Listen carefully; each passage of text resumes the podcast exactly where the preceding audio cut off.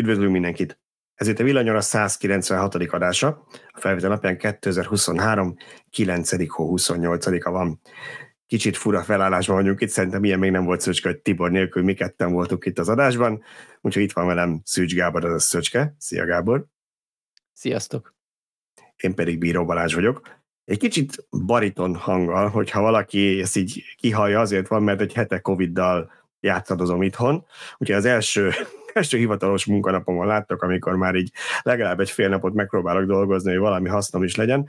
Úgyhogy megpróbálok nem nagyon belekögni az adásba, meg ha nagyon csillog a homlokom, akkor az nem a, a hogy mondjam, a, a izgalom miatt van, hanem a Covid még mindig tombol bennem, de minek Tibor Lengyelországban van egy üzleti úton, és majd arról biztos cikk is születik, mert természetesen autóhoz kapcsolódik.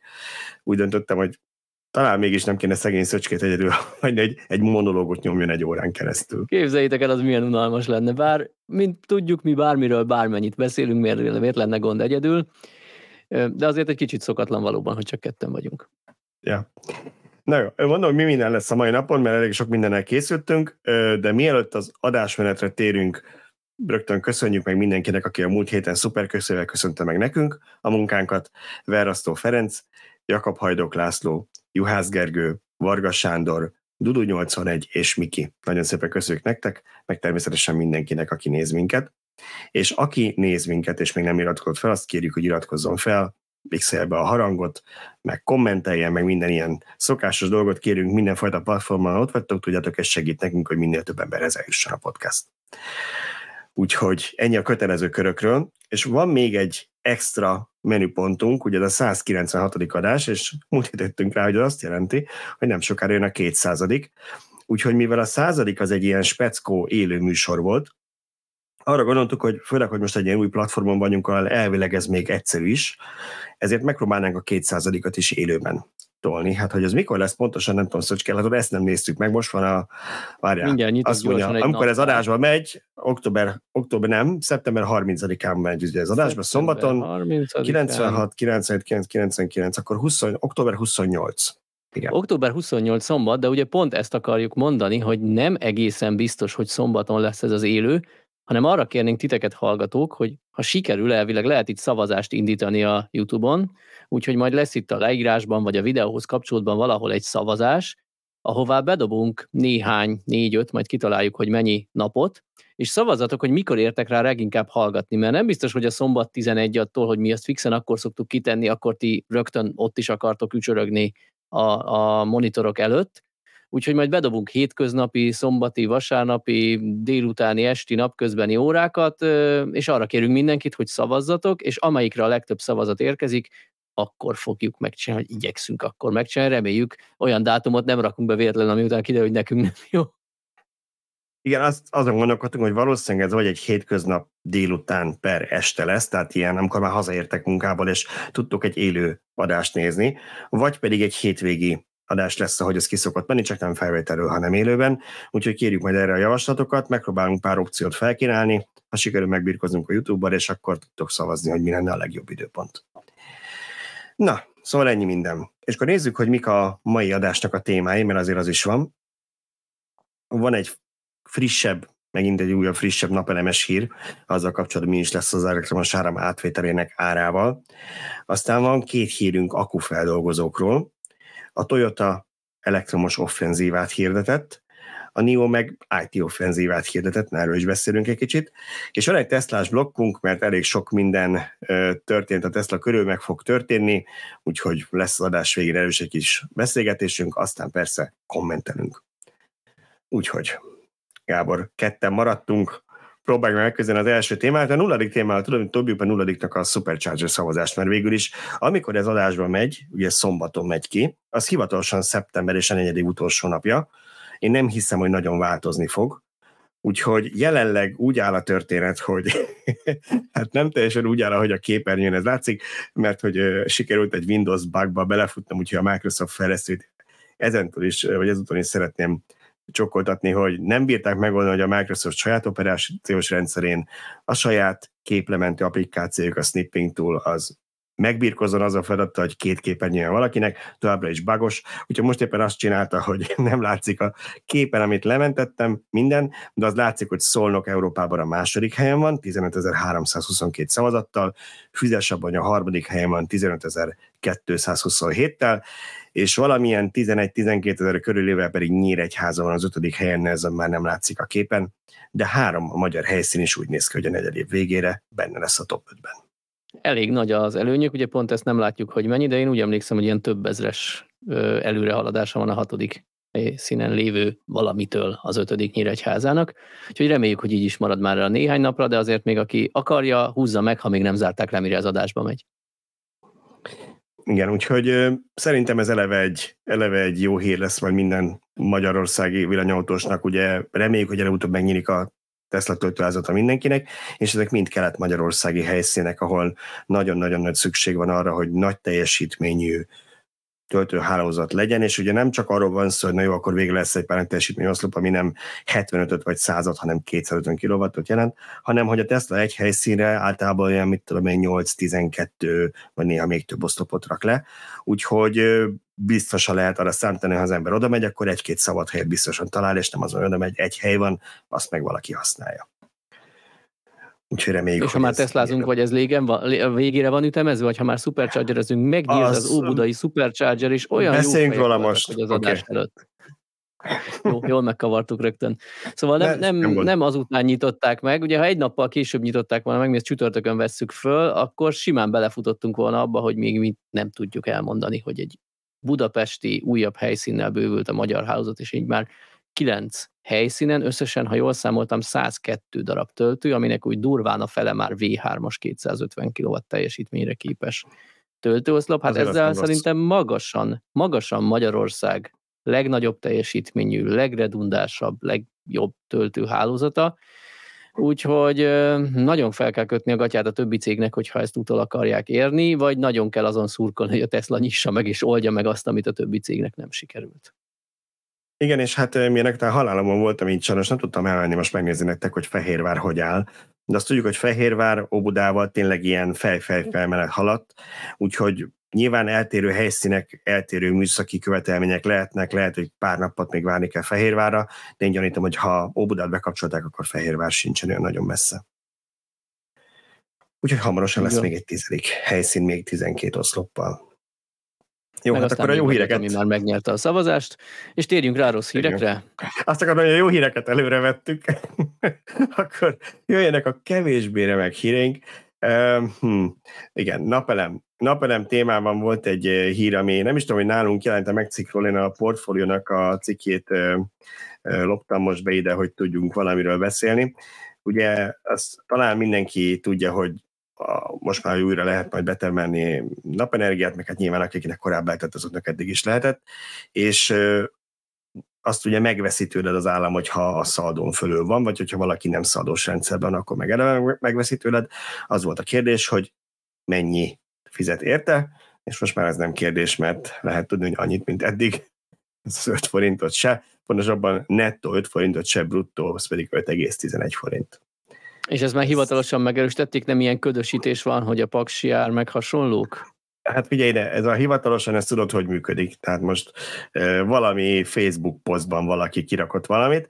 E, nyilván itt most arról van szó, már akkor mondok valami konkrétumot, hogy Gulyás Gergely e, miniszterelnökséget vezető miniszter szavai keltettek itt egy kis zavart, mert voltak úgy értelmezve, hogy majd 13 forintot fizetnek az áramért, na aztán ezt az energiai minisztérium gyorsan helyretett, hogy hát nem pont így gondolták. Úgyhogy a lényeg az, hogy valóban erről a, ugye itt a, a paksal indokoltak, az lenne a korrekt, hogyha annyiért lenne, mint amennyi ott. A lényeg az, hogy végül az információ látott napvilágot, és ez, ez ilyen hivatalos közlem, tehát nem törvény, törvényt még ugye nem láttunk, de az szerepelt, hogy ugyanaz a 5 forint, mint eddig. Ami itt nagyon izgalmas szerintem, hogy erre érvényes lesz ez a 2500 kWh-órás rezsicsökkentett határ, vagy sem.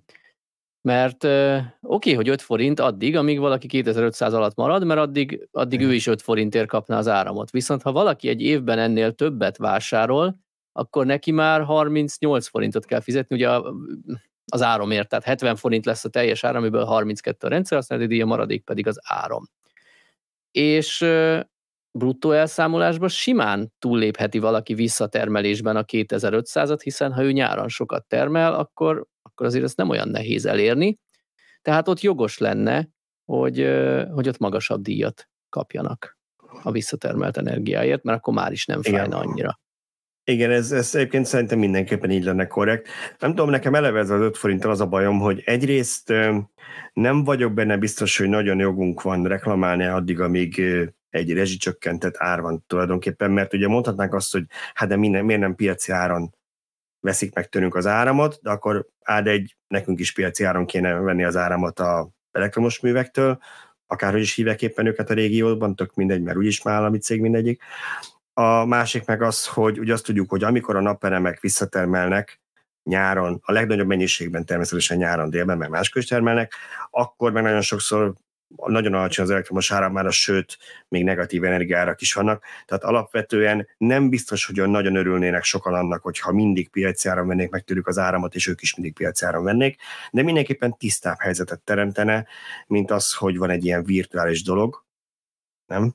Ez a, ez a, ez a műleosztása, hát ma, ma ennyi, akkor a 38 forint az a fix, mert azt így a, a jóisten a tizedik parancsolat után 17-nek ráírta a kőtáblára, és leküldte Mózessel, de, de igazából akkor abból a 38-on belül most csak 5 az áram és 33 a rendszerhasználati díj, tehát ezek ilyen teljesen légből kapott dolgok, és, és valószínűleg ezért megy felsokkolnak a pumpa, hogy bezzegén 38 meg 70 forintot fizetek, azt 5 veszik meg tőlem.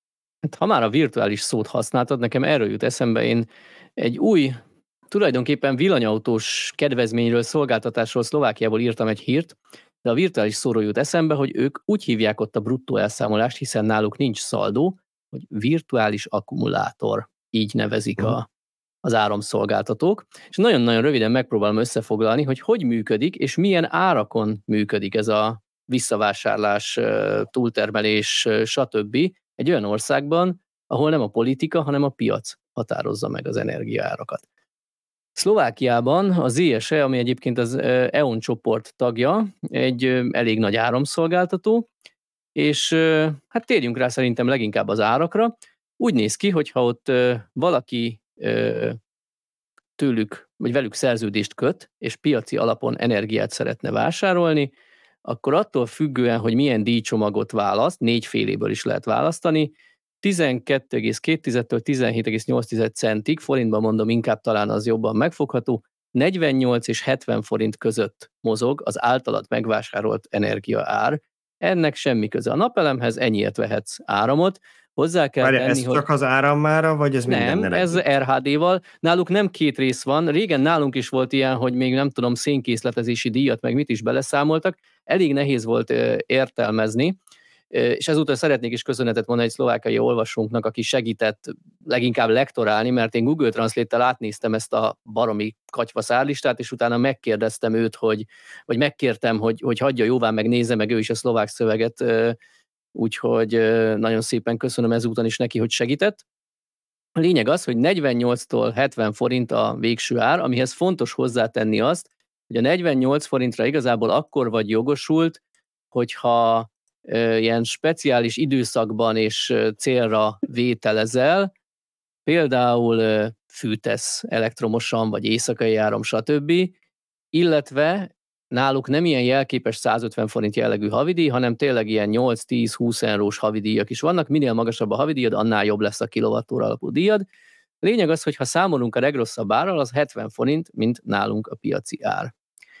És ha te azt szeretnéd, hogy így bruttó elszámolásban vagy gyakorlatilag, amit ők virtuális akkumulátornak hívnak, tehát van napelemes rendszered, akkor nyilván, amit házon belül felhasználsz, nem kell kifizetni, kész, az nulla forint, ez tiszta sor.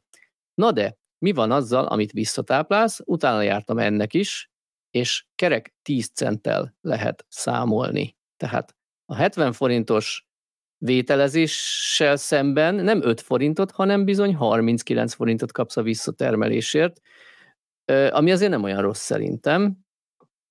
Annyi, hogy ehhez még hozzá kell tenni azt, oké, okay, oké, okay, legyünk teljesen korrektek, hogy van egy 3 eurós havidíja ennek a virtuális akkumulátornak nevezett dolognak, tehát végül is, ha neked nagyon kicsi a, a naperőműved, és kevés a visszatermelésed, akkor nem sok pénzt kapsz, mert ez a 3 euró, ez jelentős tétel a 10 centekhez képest, viszont ez fix, tehát hogyha elég nagy rendszered van, akkor is 3 euró. És hogy jön ez a villanyautózáshoz, vagy miért néztem ennek után, ezt muszáj elmondanom, mert szerintem iszonyatosan jó csomag. Most október 1-től azt vezeti be az ESE, hogy nekik egyébként van egy elég jó országos töltőhálózatuk is Szlovákiában, hogy te mostantól választhatod majd azt, hogy te nem a 10 centet kéred a túltermelésért, hanem szeretnéd, ha átvezetnék a te villanyautó töltős számládra, úgymond, és egy az egyben kilovattúra alapon a szlovák nyilvános töltőhálózaton, akár az ország túlsó végén felhasználhatod azt az energiát decemberben, borús időben, éjjel is, amit nyáron visszatermeltél. Ez azért szerintem egy nagyon-nagyon jó csomag. És akkor már is nem 10 centet kapsz az energiáért, hanem a mindenkor aktuális töltési díjat, ami jellemzően ott ilyen 30 és 60 cent között ingadozik. Tehát gyakorlatilag egy drágább szolgáltatást kapsz. Tehát nem, nem veszed meg az energiát 18 centért, hanem DC töltőn, nagy testnő DC töltőn 60 centért töltesz. Szerintem nem rossz ajánlat. Uh-huh. Igen, hát elég sokfajta megoldások vannak a különböző országokban. Nyilván bármelyik modellt át lehetne venni. Alapvetően hosszú távon szerintem az nem fog tudni működni, hogyha ilyen államilag meghatározott árakon működik a történet, mert ugye látjuk, hogy abból az olyankor nincsen pénz fejlesztésre. Abból meg az van, hogy nem bírja a hálózat, és közben ugye meg szeretnénk, hogy, hogy minél több megújuló legyen. Valamit majd mindenképpen változtatni kell, de szerintem erről majd még úgyis lesznek hírek, információk, ha egyszer jutunk oda. Úgyhogy ennyit most a napelemekről jó, mert van elég más témánk is. Ez igazából csak egy rövid, rövid info volt arról, hogy hogy állunk most a visszatöltéssel. Na de akkor térjünk át az akkufeldolgozós híreinkre, az mindig egy érdekes téma. És hát az egyik az ez a bizonyos alsó zsolcai akkufeldolgozó, amiről te már többször írtál, és ezzel kapcsolatban volt most egy friss infót. Így van, nekem ez közeli, úgyhogy különösen a szívemen viselem a sorsát és figyelem a fejleményeket. Hát az történt, hogy nagy csinadrattával bejelentették, hogy visszavonta engedély kérelmét ez az akkufeldolgozó, de a következő sorban az is szerepelt, hogy azért vonta vissza, mert ez valamilyen egyszerűsített környezetvédelmi engedélyre nyújtotta be, és így a fejleményeket látva észlelték, hogy hát ez azért így nem fog menni, hanem egy jóval alaposabb környezetvédelmi hatástanulmányt kell végezni, és valószínűleg ezt a hatóság is előírta volna nekik, és ők ennek elébe mennek, azáltal, hogy, hogy ők maguk visszavonták az egyszerűsített, egyszerűsített eljárást, és, és elkezdik, kezdeményezik a, a teljes környezetvédelmi vizsgálatot. Sokan először azt hitték, hogy akkor mégse lesz itt akkufeldolgozó, hát a cég nem tett le róla, nem tudjuk, hogy lesz de a cégnek továbbra is szándéka, hogy legyen. És egy pozitívumot mindenképp el kell mondanom erről a cégről a korábbiakkal kapcsolatban. Ugye Tibor évek óta próbál mindenféle akku gyárakba, mindenhová bejutni, és, és róluk anyagot készíteni, leginkább az ő érdekükben, mert mi úgy gondoljuk, hogy fontos lenne, hogy ezek átláthatóan menjenek a dolgok. Ha ők ott nem szennyeznek, nincs veszélyben a környezet, akkor úgy gondoljuk, hogy nincs rejtegetni valójuk. Nyilván nem a technológiai titkokat akarnánk mi itt kiteregetni, hanem egyszerűen beszámolni arról, hogy mi azt láttuk, hogy ott aztán fegyelem van.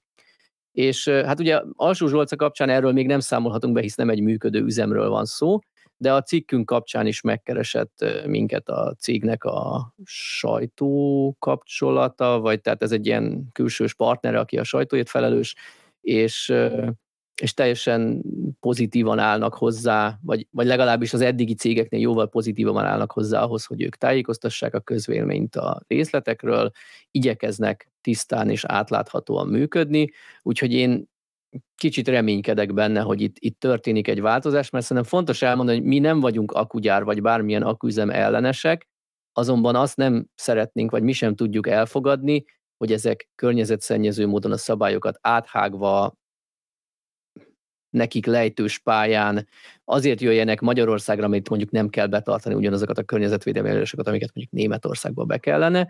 De úgy gondolom, hogy azzal, hogy a, az Andrada, mert ugye ez az alsó cég neve, megtette ezt a lépést, hogy próbál nyitni a nyilvánosság felé, már egy fokkal jobb a helyzet. Bár rögtön másnap olvastam egy hírt, hogy szeptember 20 valahanyadikán és október ők terveztek egy ilyen bejárást, ahova bemehetnek a, a, a tervezett üzem területére elbeszélgetni az illetékesekkel a helyi lakosok, meg úgy bárki, aki jelentkezik, és ezt lemondták.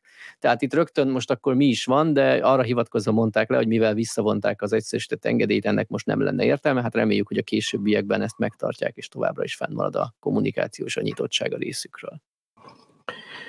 Szóval én arra leszek kíváncsi, hogy ugye ezek az akkufeldolgozó cégek Magyarországon vannak, meg települnek, ezek általában az akkugyáraknak a serejtjét dolgozzák ma még fel, és aztán ezt ugye szinte biztos, hogy, hogy újra akkugyártásra használják fel, mert ezek nagyon értékes anyagok.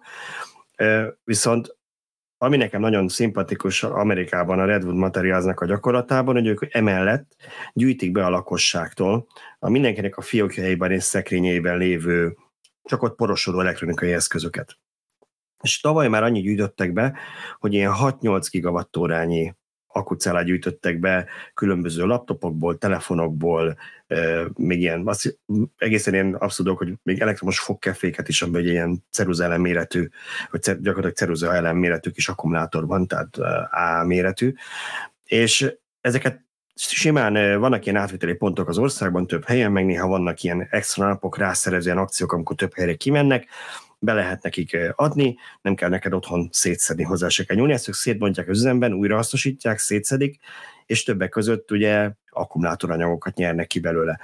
És biztos, hogy Magyarországon is rengeteg ilyen porosodik otthon a szekrényekben, és én örülnék, hogy ha már ennyi akkufeldolgozó cég van itt, akkor nekik is kicsit pozitív PR lenne, meg a magyar lakosságnak is haszna lenne belőle, hogy ezek a akkumulátorok nem otthon kuposodnának fel, aztán esetleg még kigyulladnának a szekrényben, hanem vagy esetleg még rosszabb szemétdelepre kerülnének, hanem, hanem amikor kidobja tényleg azt az eszközt, hanem újra felhasználnak, újra hasznosítanák őket. Ez azért is nagyon fontos, mert ahogy mondod, pont az ilyen kis apróságoknál áll fenn annak a kockázata, hogy ah, mit haányódik ez itt kidobom a kukába, mert amúgy nincs is hova vinnem, tehát még ha én vállalnám is a macerát, alig találok helyet, ahol ezeket leadhatom. Ö, egy villanyautó akkumulátorát senki se fogja a szeméttelepen lerakni, mert értékes.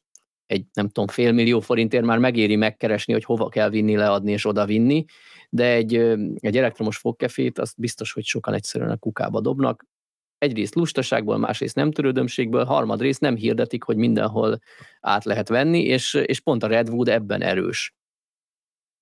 Igen, és hát ugye sok is és sokra megy, tehát ha belegondolsz, hogy ez a 6 gigawattóra, vegyük az alsó határértéket, amit Amerikára ők mondanak évente, az egy ilyen 80 ezer villanyautó minimum. Nyilván akkor mérettől függ, hogy mekkorában, mekkorával számolunk, de nyilván Magyarországon ennyi nem lehetne. De itthon is valószínűleg több tízzer ilyen kis kütyű van szanaszét. Ha nem csak Magyarországot nézzük, Mindenhol. Európában lehetne ennyi. Az meg, mindenképp, az, az meg mindenképpen igaz, igen. Na és hogy miért hoztuk ide a Redwoodot? Azért, mert ugye ők egy amerikai újrahasznosító, akkor újrahasznosító cég, de most már Európában is van egy lábuk, ugyanis megvettek egy német céget, és mindjárt mondom is, azt mondja, hogy akit úgy hívtak, hogy Redux Recycling, csak megtaláltam a saját cikkemben, Szóval megvettek egy ilyen német céget, és azt mondták, hogy 70 munkavállaló van ebben a cégben, ők őt szeretnének megtartani, mert a szakértelmükre is számítanak, illetve, hogy nagyon érdekes technológiákat találtak ennél a cégnél annak kapcsán, hogy hogyan működik a szétválogatása ezeknek az alkatrészeknek. A Redwoodnak meg általában az a rész megy nagyon jól, hogy ők meg hogyan nyerik ki ilyen hidrometallurgiai eszközökkel, hogyan nyerik ki már ebből az uzalékból a megfelelő anyagokat, úgyhogy a kettőt szeretnék kombinálni, és akkor valószínűleg ez mindenkinek hasznára válik. A képen, amit a YouTube-osok látnak, pedig ennek a német Redux Recyclingnek az üzeme látható, ami biztos a sajtófotó kedvéért rendet is tesznek, de ugye alapvetően ezt várnánk, hogy így nézzen ki egy akkufeldolgozó is, mint egy patika, ahol uh, alapvetően gépek, robotok végzik a veszélyes munkát, és, és nem az van, hogy térdig gázolnak a vegyszerekben a munkások. És ez Redwood brand alatt fog tovább menni Európában? Vagy ez igen, igen, igen, igen. Tehát igazából megveszik őket teljesen, de az a lényeg, mm. hogy nem csak azért, hogy nem tudom, piacot vegyenek, hanem azt mondták, hogy számítanak a, a technológiájuk is kell nekik. Igen. Uh-huh. Na, ez tök jó, reméljük, hogy elkezdik a... begyűjteni a hulladó, vagy kallódokat. E- ezt akartam mondani, ez a cég egyébként, ez a, ez a német cég is már jelenleg is a autók akkumulátorain, meg az a akus energiatárolókból is már kiesett uh-huh. akukon kívül, ami nyilván kevés van nagyon, ami már onnan is kiugrik, de elektromos biciklik és különböző elektronikai eszközök akkumulátorait is begyűjti, évi 10 tonna mennyiségben. Ők egy gigawattórát nem adtak meg, azzal kicsit többet tudnánk kezdeni, de 10 tonna is nem tűnik kevésnek. Uh-huh.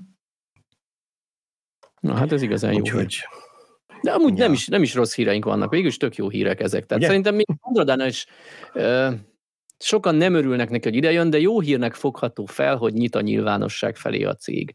A Redwood Európába érkezése különösen jó hír, hát tök pozitív lesz a mai villanyóra. Lehet, hogy Tibor gyakrabban kell Lengyelországba küldenünk, és akkor már is minden happy. Kicsit, ő, kicsit hozzá pörögni. Úgy érzem, úgy érzem, hogy kicsit Mi, mi a következő hírünk, az jó vagy rossz? A következő hírünk? Hát ez egy remek hír, ráadásul várjál, nem is, nem is az, hogy jó, hanem remek hír. A Toyota áttörést jelentett be, vagy ez, ez az a híre, amikor áttörést jelentenek be az, az szilárdtestakúról, meg azt is mondták, hogy meg háromszorozzák az elektromos autógyártásukat 2025-re, és csupán illusztrációnak berakok ide két Toyota tanulmánytervet, egyik a BZ Sport Crossover koncept, a másik a BZ Flex Space koncept, azt gondolom, hogy ilyen egyterű, vagy valami hasonló, vagy SUV, csak belül variálható. Szóval azt írják, hogy Szücs Gábor írt a cikket, de azért felolvasom vele. Azt írják, hogy 2025-ben már 600 elektromos autógyártását tervezik, ami nekem azért fura, mert nem tudok, hogy jelenleg 200 ezer gyártanának a BZ MPX-ből, szóval nem, szerintem nem. ebből bele számítanak mindent, amiben a 12 voltosnál nagyobb akkumulátor van. Nem, a, a 600 ezeret, azt ők úgy, úgy gondolták a háromszorozást, hogy 24-ben 190 ezeret, és 25-ben uh-huh. 600 ezeret, tehát ott egy év alatt fog háromszorosára nőni, tehát ja, majd a jövőben itt háromszorozza, nem a mait. Oké. Okay. Úgy ügyesen fogalmaztak.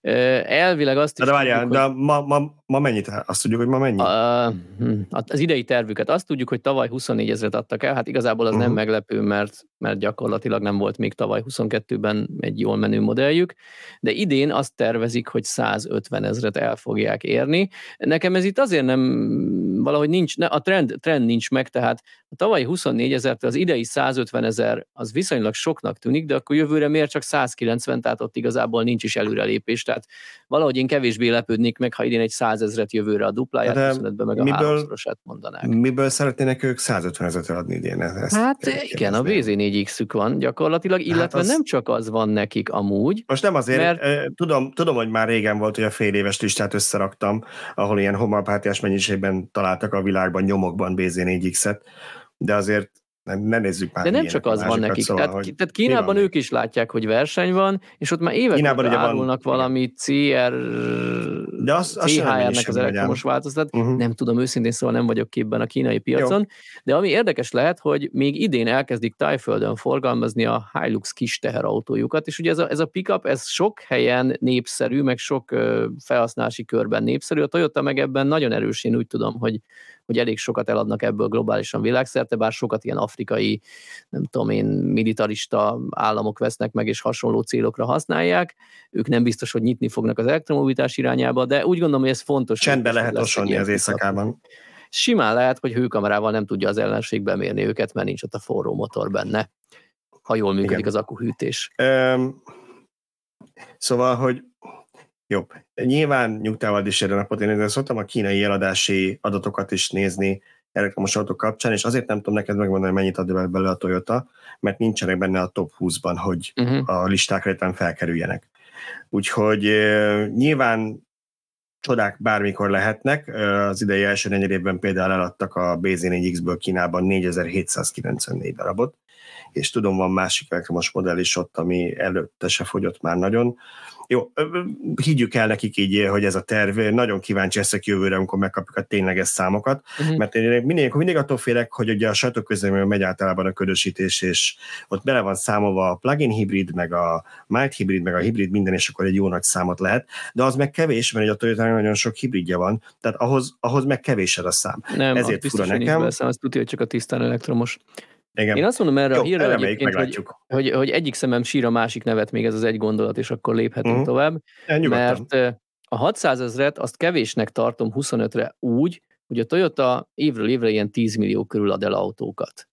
Na most a 10 milliónak a 600 ezer az nagyon csöpnyi része, úgy, hogy már Európában ilyen 20% körül van az új autók eladásokban a tisztán elektromos arány. Hát globálisan nem tudom, hogy neked van-e emléket, hogy mennyi, de biztos, hogy nem ha, ilyen 6, 6%-os, tehát annál szerintem több kell, hogy legyen. A globális BEV arány? Uh-huh. Szerintem az most már 10% fölött van. Igen. Uh-huh. Tehát, hogyha a Toyota még 25-ben is csak 6%-ban gondolkodik, akkor nekik vagy a 10 milliós értékesítésük csökkenjen, hogy kell, vagy az egyéb hagyományos autógyártóktól, akik esetleg hamarabb kivonulnak erről a piacról, szeretnének elhódítani piacot, és nekik még mondjuk hibrideket eladni. Szóval ez az, ami nekem negatív. Aminek viszont örülök, az még talán a múlt heti uh, szilárdtestakus hírükben volt, hogy ők, ők nagyon fontosnak tartják azt az irányt, hogy még mindenki az SUV-k felé megy, ők laposabb akukat szeretnének gyártani, és laposabb, alacsonyabb autókat, szedánokat, stb. sportosabb autókat készíteni, és ez nekem tök pozitív, mert ahogy a Toyota is fogalmazott, hogy a, a légenállás, tehát gyakorlatilag a fogyasztás hatótávval egyenes arányban van a légállási együttható és az autó keresztmetszetének szorzata. A légállási együtthatót egy idő után nem lehet tovább faragni, mert hát nem akarunk egy gömb alakú, csepp alakú autóban ülni. Ellenben, ha, ha alacsonyabbak lesznek a most divatos SUV-nél, akkor az autó keresztmetszete csökken, és ezzel is hatékonyabbak lehetnek. És például nekem a Prius 4 kifejezetten tetszik, én azt tök elfogadnám tisztán elektromosban. Úgyhogy én, én szurkolok nekik, meg én régi Toyotás vagyok, de ez a, ezek a számok még egy kicsit alacsonyak, úgyhogy pörköljenek még oda neki. Oké, és jó, hát ezekre a számokra biztosan vissza fogunk térni majd jövő év elején, amikor kiderülnek. Egyébként még itt annyi lehet, hogy tudod, a japán cégeknél gyakori, és a Toyota is ebben a kategóriába tartozik, hogy náluk az üzleti év az nem egyezik meg a naptári évvel. Azt hiszem, egy negyedévnyi csúszás van, tehát a, most biztos, hogy hülyeséget fogok mondani, biztos, hogy március végén van vége, de hát aminek március végén van vége idén, mondjuk 23-ban az náluk a 23, az a 23-as, vagy az a 22, nem tudom, majd valaki megírja a kommentekbe. Szóval a lényeg az, hogy annyi még lehet, hogy ők ezt a 150 úgy gondolták, hogy ezt tök jó március végéig tervezik uh-huh. ebben az üzleti negyedévre, vagy ha 24-es üzleti negyedévet, 20, bocsánat, 24-es üzleti évet mondanak, az lehet ám, hogy 25 március végéig tart. Szóval ilyen, ilyen trükköket még el tudok képzelni, ami igazából nem trükk, csak ők, a, amikor kérnek egy kommunikációt, a saját üzleti éveik szerint. Ez jó és rossz is egyben. Nem... Mert ha a 150 ezeret akarod 23 megmagyarázni, akkor segíthet, hogyha még a 24 tavasza benne van, vagy éveleje. De akkor meg a 25-ös 600 ezer még kevesebb. Igen, viszont legalább reálisabb, mert mm. én bármennyire is, várj, várj, azt mondjam, mindjárt is mondom, hogy mi a, igen, igen. Tehát a Toyota-nál most gyorsan megnéztem, hogy, hogy hogy náluk ez hogy szokott lenni, igen, tehát a 2021-es pénzügyi év, ez a fiskál év, amiben ők számolnak, a 2021-es az 2020 április 1-től 2021 március 31-ig tartott például. Hoppá, akkor Tehát, visszafelé. Tehát akkor Tehát az a 25-ös, 600 ezer, igen. Ja, már mindegy, hogy most melyiket nézzük, de én most a 600 ezeret nézem a magasabb számot, a 25-ös 600 ezer gyakorlatilag a 24 áprilistól 25 márciusig eladott autók. 25, igen, az 25 március 31-ig szerintem bezárólag. Ah, úgy már azért egy kicsit jobb a helyzet. Igen.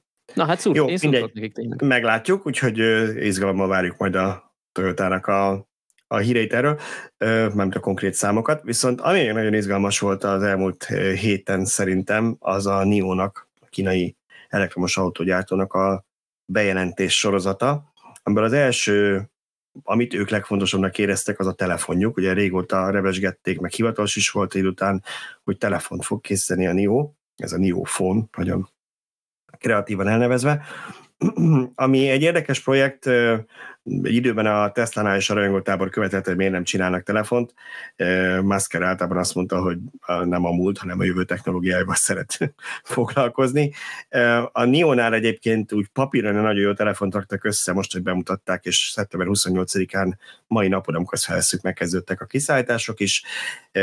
Tényleg a ma elérhető egyik legmodernebb SoC, a Qualcomm Snapdragon 8 Gen 2 hajtja, 2K-s LTP OLED kijelző, ami Samsungtól 5002-es akku, tripla 50 megapixeles kamera, tehát amit lehet belepakoltak, vezeték nélkül töltés is, azt hiszem 50 wattos, a vezetékes 66 wattos, úgyhogy mindent tud. Mondjuk én láttam már azért vele ilyen fotókat a bemutatóról, ami úgy nézett ki, mint amikor egy krumplin keresztül fotóz valaki egy VGA készülékkel, úgyhogy szerintem hát azért azon még a szoftveren lesz, mint optimalizálni, és azért, hogy nem rezent össze az Apple-nél sem senki, hogy elveszik a telefonkamerás trónjukat. Szóval nem csak az számít, hogy az ember milyen szenzorokat rak rá, mint a Sony gyárta a Nio-nak, és az egyik legjobb szenzorgyártó ilyen szempontból a Sony, tehát tényleg a prémium alkatrészéből válogattak össze, de hát azért egy, egy telefon többel áll, mint csak a hardware. De, de, de ami az érdekes, fontos. Na ez érdekes, hogy, hogy igazából miért, miért csináltak egy telefon, mert ha azt mondták volna, hogy ez csak ilyen marketing, tudod, hogy van, hogy van mit a Porsche-nál bőrönt, uh-huh. gyönyörű bőrből, meg Porsche feliratokkal, és akkor ezt így meg lehet venni méregdrágán a, a boltban. Most egy tech, technológia irányába nyitó, vagy nyitott felhasználókat, vásárlókat megcélzó cég, mint a Nionál lehet, hogy akkor az egy tech kütyű kell, hogy legyen, és legyen egy telefon. Mondjuk elég sokba kell a kifejlesztése egy bőrönthöz képest, tehát nem vagyok benne biztos, hogy megéri. De ugye ők azt mondták, hogy nem, nem, nem, ennek ténylegesen lényegi okai is vannak, mert hogy majd ez ilyen nagyon egyedivé és immerzívé teszi a használatát a telefonnak az autóval. És amikor most a bemutatón próbáltam hogy odafigyelni, mégis mi, milyen infókat adtak el, még mi ez a csoda, hogy így nem tudom én, ott van a zsebemben, és akkor kerekenül a telefonnak, hogy mi történhet. Hát kiderült, hogy amiket így mondanak, hogy van ezen egy ilyen akciógomb, egy nyomógomb a telefonon, amihez hozzá lehet rendelni 30 különböző autófunkciót. Jó, hát ez elég sok gyártónál van egy tanítható telefongomb, amire te bármit rá tudsz rakni, tehát ez önmagában nem egy akkora vasszizdasz. Aztán azt mondták, hogy ugye meg kell tükrözni a telefon a képét a, a központi kijelzőre, és akkor tudnak futni telefonos applikációk. Szerintem az Android Autót, meg a uh-huh. Apple CarPlay-t már így, hát ha más nem, így képregényekben olvastunk arra, hogy ilyen létezik. Aztán arról volt még szó, hogy ez egy úgynevezett UVB, Ultra Wideband technológiai eszköz, ami igazából csak a benne lévő antennák meg a modemeket jelenti, és annyi, hogy emiatt sokkal jobban kapcsolódik az autóhoz, mint egy nem ilyen, de hát ma már elég sok csúcs készülék ilyen, tehát persze jobban kapcsolódik az autóhoz. E, és akkor még hasonló dolgok voltak, és nekem még az volt az érzésem, hogy oké, okay, oké, okay, oké, okay, de ezt egy NIO applikációval, amit felrakunk egy bármilyen telefonon mm. meg lehetett volna csinálni, úgyhogy nem teljesen értem. Persze nyilván ők biztos tudják, hogy hogy ennek mi a lényege, de, de hogy üzletileg valószínűleg nem éri meg, ez maximum. Nem, nem lehet, hogy pont üzletileg akarják, hogy megérje? Tehát, hogyha tudnak csinálni egy jó telefonmárkát, nyilván azért az idő, meg befektetés, meg minden, de akkor lehet, hogy az autók eddig annyira nagyon nem hoznak bevételt, akkor lehet, hogy a telefon nem. akarnak keresni. Figyelj, nem valószínű. A telefon, a telefonpiac azt úgy néz ki, hogy az Apple meg a Samsung viszi el a profitnak a néha 99, néha 110 uh-huh. Mhm. százalékát, abból az Apple a 80 a Samsung a maradékot, a többiek meg veszteségesek, vagy épp hogy nem uh-huh. veszteségesek. Tehát a Sony-nál is nagyon régóta már csak azért van meg a telefonos üzletek, mert az ilyen presztízs vagy márka kérdés nekik, de papíron egyébként nem érné meg. Az LG megszüntette, hogy a nagy másik koreai, a kínaiaknál, hát Isten tudja miért, mondja, van egy belső piac, meg ők mindenképpen ezzel holítani akarnak, de hát nem azért, mert hatalmas pénzeket kerestének rajta. Szóval, hogy biztos, hogy nem azért, mert ők már most az Android telefonok piacán akkor át akarnak durrantani, hogy leigáznak vele mindenkit. Nem, nem tudom. Viszont ami szerintem ennél érdekesebb volt a, a bejelentésem, az az, hogy a NIO is elkezdett saját csipeket tervezni, és gyártásba küldték az első csipjüket, ami egyébként az ő autóikon, vagy a drágább autóikban lévő LiDAR szenzornak a jeleit értelmezi, és állítólag 100 dollárt sporolnak vele autónként, ami persze nyilván a chipnek a tervezése, meg kihátatása az nem egy olcsó dolog, tehát az elején bele kell lapátolni egy kis pénzt, de ilyet igazából eddig, hát vagy csak nem figyelünk oda, de a Tesla-tól láttunk, hogy saját chipet tervezzenek, és jó, az FSD chip egy sokkal komplikáltabb, összetettebb történet, mint ez, de elindultak egy úton, és, és biztos, hogy nem az utolsó csipjük, mert valami két vagy háromszáz fős csapatuk van, ami ezzel foglalkozik. Hm. Lehet, hogy ehhez kell valahogy a telefonos üzletek. Hát ha már ott vannak, akkor végül is igen. Illetve még egy érdekes dolgot bejelentettek, ami ami nem tudom, hogy más autógyártót csinálta már ilyet, mert mindenkinek ez a terve, de szerintem megvalósítani még nem valósították meg, az pedig az, hogy a NIO saját operációs rendszerében, ami az autókon fut, elindult az App Store, ami már nem csak a saját alkalmazásaikat tartalmazza, hanem külső cégek is fejleszthetnek oda, nyilván nem nyakló nélkül, valami 30 vagy 40 applikációval indulnak, 40 applikációval indulnak most, hogy elindul az App Store, és ezek általában ilyen kínai közösségi média applikációk, de ez egy mindenképpen fontos kezdet, mert ha megnézitek a világ autógyártóit, mindegyik arról beszél, hogy na majd ebből lesz neki nagyon sok pénz a jövőben, pláne amikor már nem vezetünk, csak ülünk az autóba, és minden másra van időnk, hogy mindenfajta digitális szolgáltatásokat kínál az autóban. Na, ez tényleg fontos bejelentés. Érdekes, érdekes. Na, úgyhogy ez, a, ez volt így a tudományos technológia második rész, tiszta Delta vagyunk, és akkor beszéljünk kicsit a Tesláról van egy, van egy egészen rövid hírünk a Tesla-val kapcsolatban, amit én, én nem tudok kommentálni, vagy lehet, hogy inkább nem akarok, úgyhogy inkább csak felolvasom, aztán a Szöcske szeretne róla beszélni, akkor beszél róla. Elon musk találkozott Novák Katalin köztársasági elnök. Következő hírünk a Tesla-val kapcsolatban. Nem, ezt meg is, meg is kaptuk a kommentelőktől, hogy mi miért dörgölőzünk a kormányhoz, hogy valahogy így fogalmaztak, vagy a jobb oldalhoz, vagy nem is tudom, tehát hogy Igen. most mi mit, mit remélünk, valami zsíros minden kormányzati hirdetést minden a Vahum, vagy adásban mi? dörgölődzünk, tehát aki ismeri a podcastot, meg Te, látta a különböző címlapképeinket. Hogy dörgölőztünk ott is.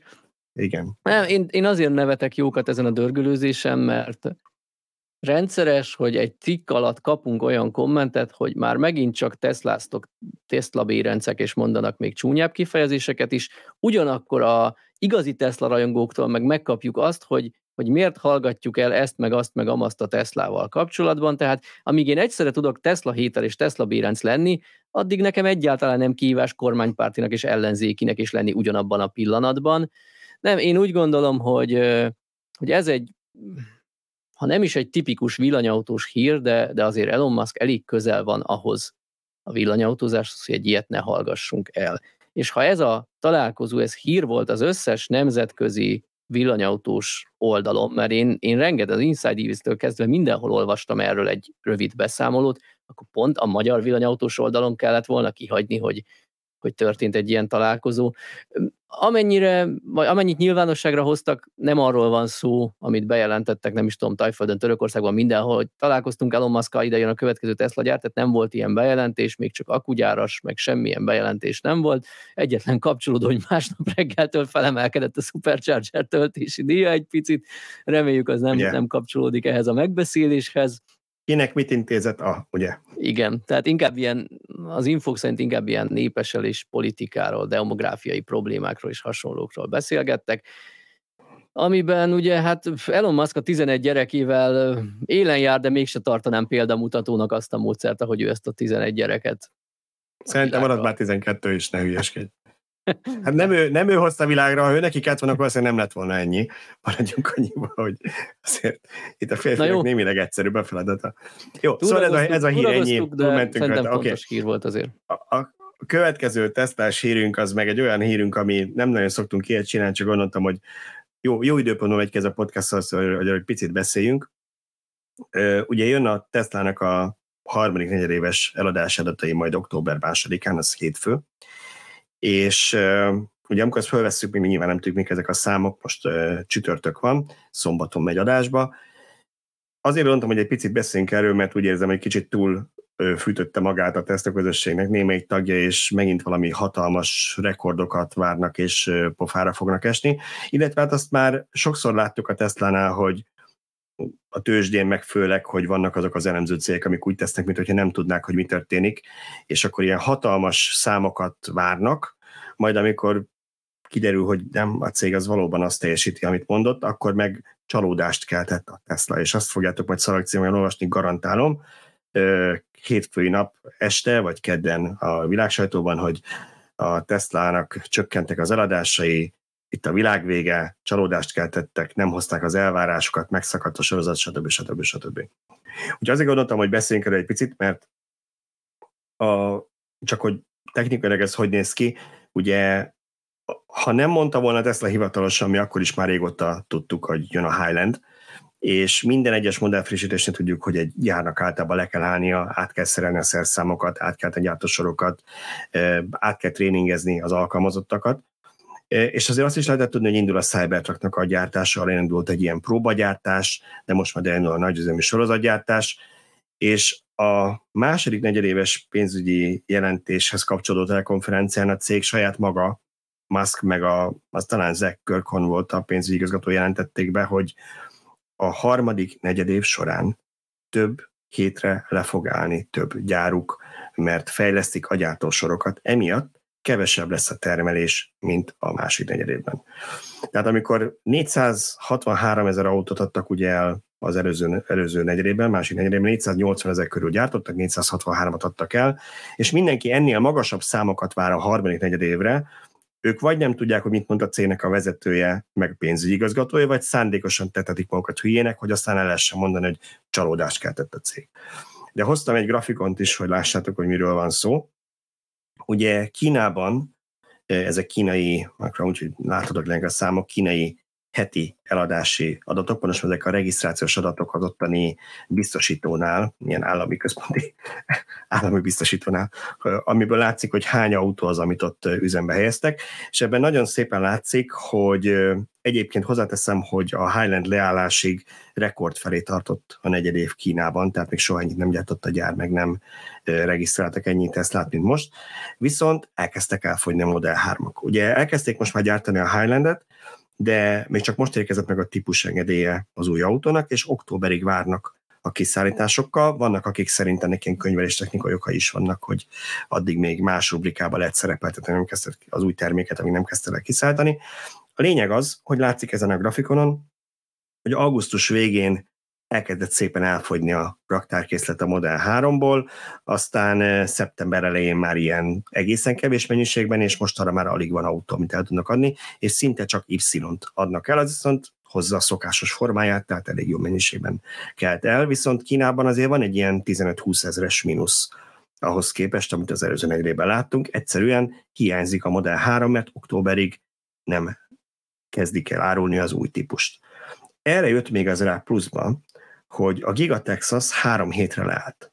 Az elmúlt hetekben, most a napokban indult újra, hogy egyrészt a Cybertruck kapcsán, ahol volt ez a próbagyártás, vagy a gyártásnak a kezdete, ami, ami után gondolom ennek során tökéletesítettek pár gyártási technológiát, és most ö, több nagy új eszköz érkezett a gyárba, és által most indult újra a termelés napokban, tehát most kezdődik az igazi nagy volumen majd talán a Cybertruckból, hivatalos átadó még nem volt, és általában a Model Y gyártása is leállt Texasban, szintén a gyártósort frissítették, kicsit ezen azon állítgattak, meg, meg más dolgokat, nem lehet tudni mit, de más dolgokat vezettek be, ugye mindig szoktak ilyeneket csinálni a Tesla-nál, úgyhogy a Model Y-nál is annyira elfogytak a texasi készletek, hogy levették a boltból is a 46-80-as cellás alap kisakus modellt a kínai, vagy abban az amerikai uh, sztorból.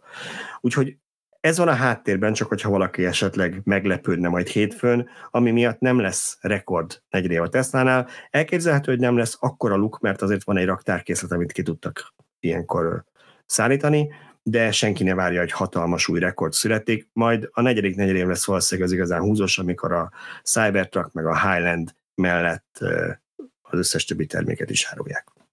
Akkor a két millió per évre se számítsunk?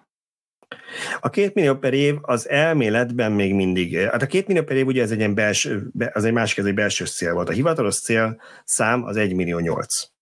És az 1 millió 8 per év az szerintem még mindig játszhat egyébként, az még összejött egy igazán kemény negyedik negyedével, amire van jelenleg elég sok esély.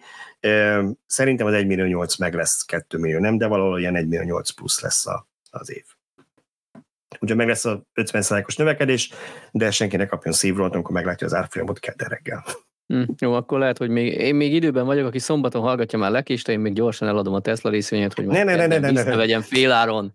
Senki, köszönöm szépen, senki ne vegye úgy, hogy ez egy befektetési tanács volt, jó?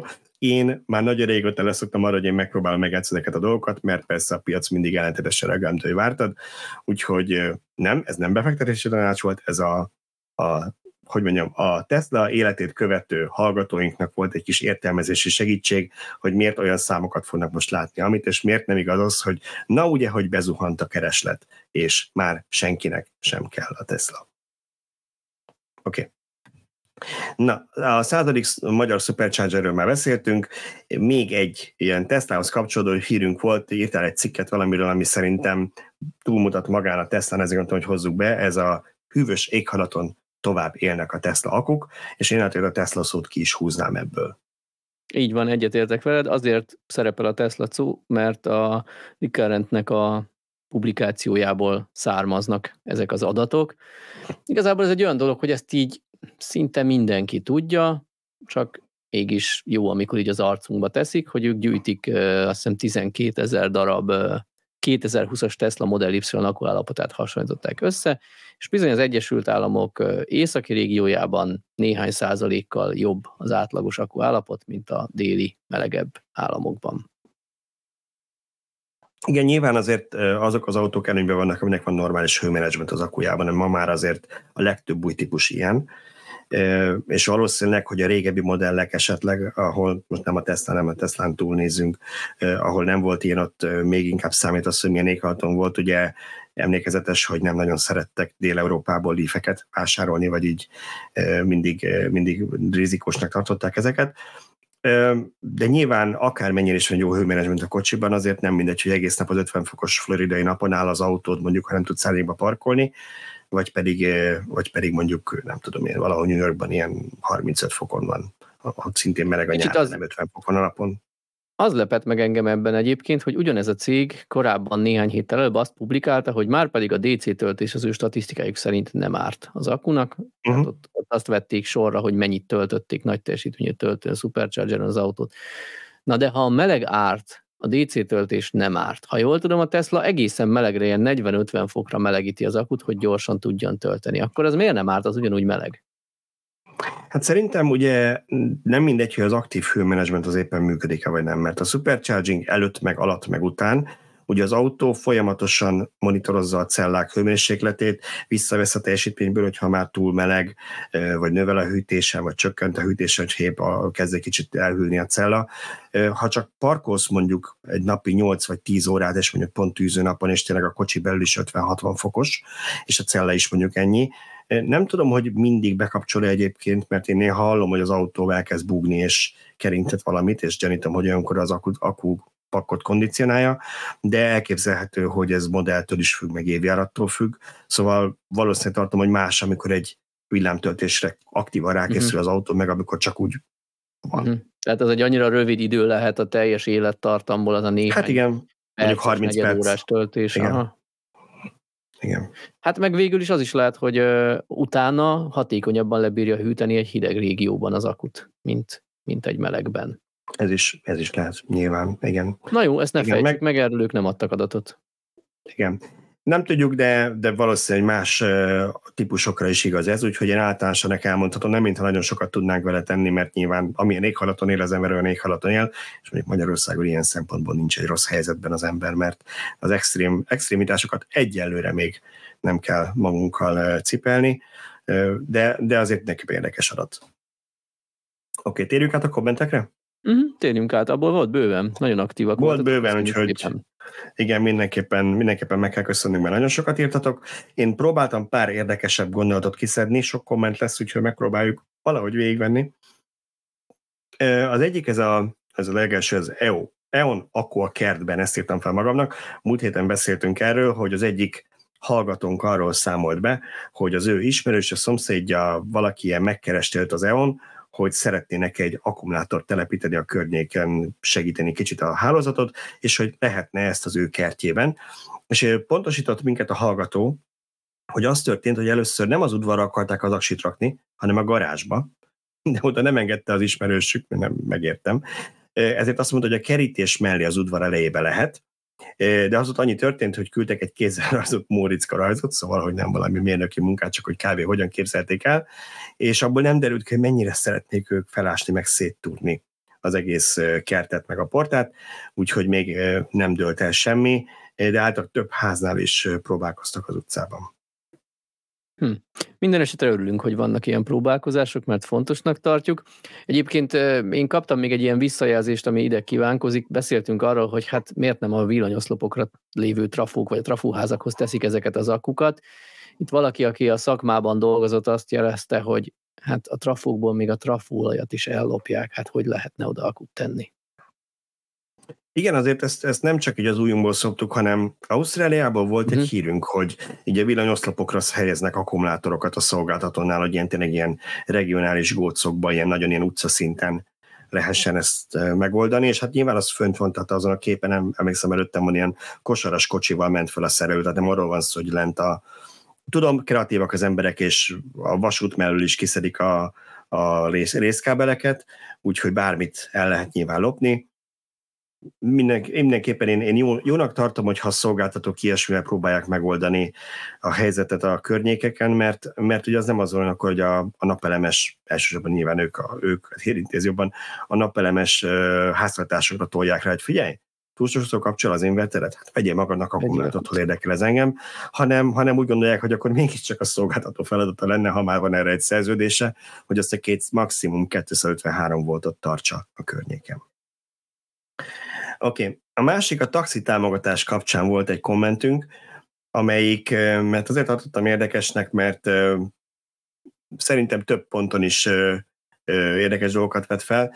Ugye azt mondja, hogy egy cég, ugye arról volt szó, hogy úgy hallottuk, hogy lesz villanyatos támogatás, de ezt taxis cégek fogják majd megkapni, és a korábbiakhoz képest példátlan mennyiségű pénzről 60 milliárd forintról beszélünk, amit ugye EU-s források akarnak előteremteni, de olyasmit hallottunk, hogy ha ez nem jön össze, akkor is a kormány erre szállni fog pénzt. És valaki azt írta, hogy egy cég a kocsival elsősorban pénzt termel, a magánszemély pedig soha nem tudja kitermelni az autónak a árát, vagy hát az elektromos autó felárát. Egy, egy cég tud ráadásul leasingelni is, még a magánszemély nem, egy összegben kell lepelkálni, vagy hitelt vehet föl. Egy cégnél mondjuk, ha 18,8 millió forintba kell az autó, abból 4 millió forint az áfa, amit a cég szintén vissza tud igényelni, míg a magánszemély nem ezt kifizeti, befizeti az államkasszába. Ráadásul a, a taxisoknál megmaradt a kata, amit felemeltek évi 18 millióra, tehát gyakorlatilag havi másfél millió forintig alig adózik a taxis, és azt kérdezi ezután a hallgató, hogy ha ezt összerakjuk, akkor mégis miért a taxisok autócseréjét kell állami pénzzel támogatni. Hát szerintem ez egy költői kérdés, maximum azt tudom hogy volt nekik a rendszerváltáskor egy hatalmas, többnapos blokkádjuk, amikor megmutatták, hogy ők egy olyan erő, akik képesek összefogni és az igazukért harcolni, és ez azóta is tudnak ebből profitálni gyakorlatilag. Egyéb területeken sajnos nem mutatott ekkora összefogást az ország. Talán most a napelemesek egy kicsit együtt hördültek fel ahhoz, hogy legyen egy visszatáncolás, ha csak nem eleve így tervezték.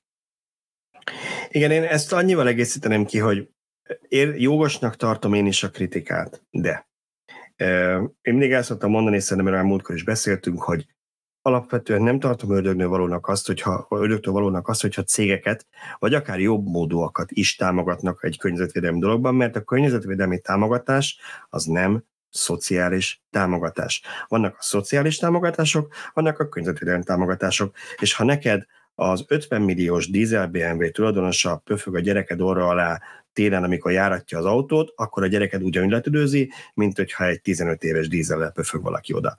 Tehát ha abban segítünk, hogy aki megteheti és új autót vesz, ő ne hagyományosat, hanem elektromosat vegyen, és a felárátban, ha nem is teljesen, de segítünk, az nem egy rossz történet. Én a taxisoknál mégis azt mondom, hogy azért pártolnám, vagy azért, azért válok én is inkább a hallgató pártján, vagy azért gondolom inkább azt, amit ő, mert egy elektromos autót minél többet használsz, annál megtérül. Tehát ha mi támolni, annál hamarabb megtérül. Ha mi támogatni akarunk valamit, akkor ott azért azt akkor illik támogatni, hogyha az egy a társadalom számára jó dolog lenne, de ma még gazdasági szempontból nem térül meg, ezért a vállalkozás szeretnénk, hogy olyan döntést hozzon, amely neki anyagilag egyébként nem érné meg, de szerintünk ez jobb lenne az országnak. De ha már valami amúgy is megtérül, mert eleve ugye kisebb összegről beszélünk, mert áfát vissza tud igényelni, mert nagyon sokat fogja használni, mert nem fog olajcserére járni, és gyakorlatilag ott tartunk, hogy így is úgy is neki mondjuk három-négy év alatt megtérül ez a befektetés, akkor biztos-e, hogy erre kell a szűkös kereteket fordítani? Ebben már nem vagyok annyira biztos. Vagy azt mondanám, hogy akkor viszont tessék ezt a amerikai amerikanizmussal élve ez a stick and carrot elvet használni, hogy azt mondani, hogy rendben, itt egy 60 milliárdos keret, de akkor 2000, mit tudom én, 28-ig az összes taxit le kell cserélni elektromosra. Akkor tessék szépen mellé tenni a répa mellé a botot is, azt mondani, hogy rendben, beszáll a központi költséget, és beszállnak a magyar adófizetők, mert azt szeretnénk, hogyha a városokba nem belsőgési motoros taxik rohangálnak egész nap, de akkor tessék az összeset lecserélni kivétel nélkül. Jó ötlet. Megint Következő. leszünk a taxisok körében. Igen, én nem járok taxival, ezek után még inkább nem fog taxival járni, mert agyonvernek. Jó. Hidrogénkutak, valaki hidrogénkutak kapcsán, ugye beszéltünk múlt héten, talán Dán példát hoztál, ugye, ahol megszüntették az összes hidrogénkutat az országban, meg ugye beszéltünk már egyszer a britekről is, a Shell az összes brit hidrogénkutyát megszüntette, aztán beszéltünk erről a Kalifornia történetről, ami 48 hidrogénkútra nyert a Shell állami támogatást, inkább meg se építik. Németországban a hallgatónk szerint 2022-ben 105 hidrogénkút volt, ez a legnagyobb szám volt Európában, 2023-ban idén már csak 86. Ez is egy irány mutató. Nincs mit hozzáfűzni. Oké. Okay. Következő komment csokor az elektromos kamionok, úgy, mint Tesla személy kapcsán érkezett. Bocsánat. És nagyon szépen szeretném megköszönni azoknak a kamionsofőr hallgatóinak, akik, akik írtak, mert ketten is voltak így, és ez nekünk mindenképpen jó, mert, mert valós információink vannak így legalább. Egyikük azt mondta, hogy az teljesen mindegy, hogy mennyit megy el egy töltőssel ez az elektromos kamion, mert ha nem is a long haul, tehát a hosszú távokat megtevő utakra kell őket beállítani, akkor a városokban, a városok környéki fuvarokban végre nem a kormos, büdös, füstös, dízel, nyerges vontatók vennének részt, hanem a kibocsátásmentesen üzemelő elektromos kamionok furikáznának, amivel teljesen egyet tudunk érteni, amelyek nem mennek, amelyek amúgy sem mennek többet napi 200-300 kilométernél. És idehozott még egy érdekes témát, ez a hűtős trélerek, tudjátok, az ilyen mélyfagyasztós, vagy egyszerűen csak hűtőt, de a mélyfagyasztós az még inkább kemény történet. Azt mondja, azokon egy dízel agregát van, mert hát nyilván nem egyszerű mondjuk mínusz 20 fokon tartani a, a árut, az nem biztos, hogy a kamionnak a saját dízel motorjára még plusz el lehetne ezt tőle várni. Tehát ott egy plusz dízel agregát van, és azt mondja, ezekre semmilyen környezetvédelmi norma nem vonatkozik, nem tudom, de ha így van, akkor ez elég botrányos. Ezek ontják magukból az olajat, kormot, füstöt akár napi 24 órában. Ugye ne felejtsük el, hogy egy kamion mondjuk áll és pihen, de mélyfagyasztott árut igen, szállít, akkor is, de ha csak megáll pisélni a sofőr, uh-huh. vagy enni, vagy, vagy tankolni, akkor is az árut ugye hűteni kell. Úgyhogy, és azt írja, hogy remek dolog megérkezni egy arra, ahol 150 hűtős pótból 120 motorja jár, és füsttel teli a levegő. Itt az, az érdekes egyébként, hogy tudod, volt az a valamelyik európai országban a cég, holland cég, talán amelyik fejreállt a elektromos autó tervével, de aztán úgy néz ki, hogy esetleg a napelemes autókra gondolsz? A napelemes, uh-huh. igen, napelemes autókat, és megcsinálják azt, a, vagy tovább mehet az az üzletáguk, amelyik pont ezt csinálja, hogy kamionokra és buszokra tervez napelemeket, de úgyhogy a, konkrétan az egész dobozt bevonni, tehát a, a trélernek a teljes felületét bevonni napelemekkel, és pont ez volt az egyik használati módja ennek, hogy a hűtős kamionoknál meg lehetne oldani napelemmel a, a hűtést, és ugye minél jobban süt a nap, és minél melegebb van, a napelem annál jobban nyilván van egy Végre egy olyan felhasználási kör, hogy nem a, nem a lakásod akarod fűteni a nyáron megtermelt árammal, hanem pont akkor Igen. van a legjobb termelés, amikor a legnagyobb hűtési igény is van.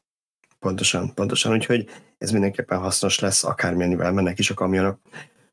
Kamionsofőrök munkadély kapcsán az USA-ból, és nekem úgy tűnt, hogy a hallgatunk, aki írt, az USA-ban élhet, és ott lehet vagy kamionsofőr, vagy volt kamionsofőr, azt írta, hogy egy műszakban maximum 14 órás munkaóra kerettel rendelkeznek a kamionsofőrök az USA-ban, amiből maximum 11 órát tölthetnek járművezetéssel. De a munkakezdéstől számított 8 órányi vezetés után kötelezően legalább 30 perces születet kell tartaniuk. Ugye ez, amire mi úgy tudjuk, hogy Európában 45 perc van, Amerikában szerint 30 perc a kötelező, és a 14 órányi munkakeret lejárta után pedig 10 óra szünetet kell kötelezően tartani.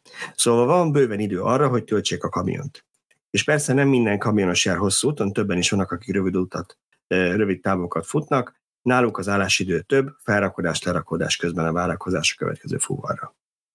És valóban, ugye ezt hallottok a Pepsi-től is, hogy kiberámolás közben is tudják tölteni ezeket a kamionokat, meg hát hallottunk erről már más, még akár magyar példák kapcsán is, szerintem én is írtam egy olyan, olyan cikkről, ahol erről volt szó, vagy egy olyan, egy olyan áruszállító kamionról, vagy egy kis teherautóról, hogy, hogy miközben ezeket kibepakolják a logisztikai központban, közben is lehet tölteni. Úgyhogy ez egy nagyon érdekes info volt. Aztán ketten is írtatok nekünk mondjuk egymásra kicsit ellentétes információkat, de nem baj, legalább több infónk van, vagy több forrásból. A kamionok, a dízel kamionok karbantartási igényéről mondtuk, hogy az elektromosnál, hogy ezt is meg lehet sporolni, de nem tudtuk, hogy mégis mivel kell számolni.